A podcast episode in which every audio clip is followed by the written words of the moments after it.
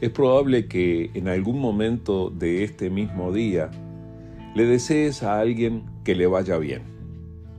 Es algo que nosotros hacemos habitualmente.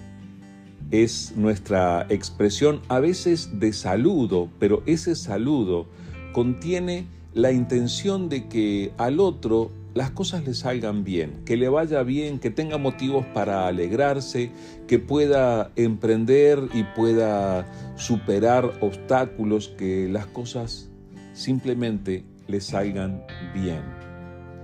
Qué bueno que podamos tener esos buenos deseos. Pero qué tremendo es cuando tenemos no solamente los buenos deseos de personas a nuestro alrededor, que en realidad no pueden controlar lo que nos va a suceder, sino que también podamos contar con la buena intención, los buenos deseos y la intervención de Dios, buscando lo mejor para nuestras vidas.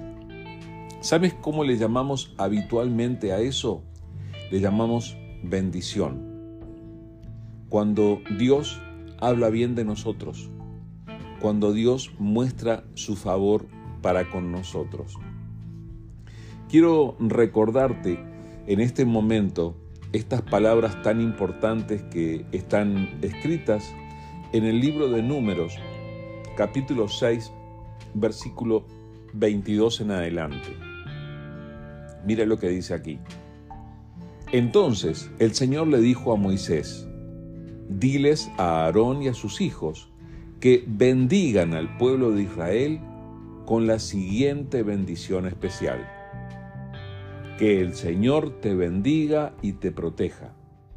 Que el Señor sonría sobre ti y sea compasivo contigo.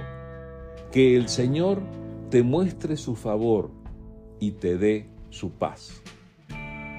Cada vez que Aarón y sus hijos bendigan al pueblo de Israel en mi nombre, yo los bendeciré.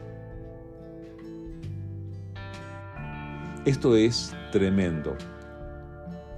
El detalle en el que Dios le enseñó a su pueblo cómo comportarse llegó al límite de enseñarles qué bien desearle a la gente. O sea, uno puede desear a los demás, espero que, que ganes mucho dinero, espero que tengas buena salud, espero que puedas superar tus problemas, espero que te vaya bien en lo que estás emprendiendo. Pero cuánto mejor es cuando nosotros le podemos desear que Dios les bendiga, que Dios les proteja, que Dios sonría al mirarles, que Dios sea compasivo, que Dios muestre su favor y dé paz. ¿Sabes por qué es mejor este deseo, esta bendición que cualquier otra? Porque Dios es el que verdaderamente tiene el control de las situaciones. Dios es el que verdaderamente puede cambiar las cosas y nosotros necesitamos aprender a buscar esta bendición del Señor. Además, me gusta mucho encontrar que Dios le dice que cada vez que los sacerdotes, Aarón y sus hijos, bendijeran al pueblo de esta manera, Él los bendeciría. Él respaldaría estas palabras de bendición y estas palabras de bendición se cumplirían sobre ellos.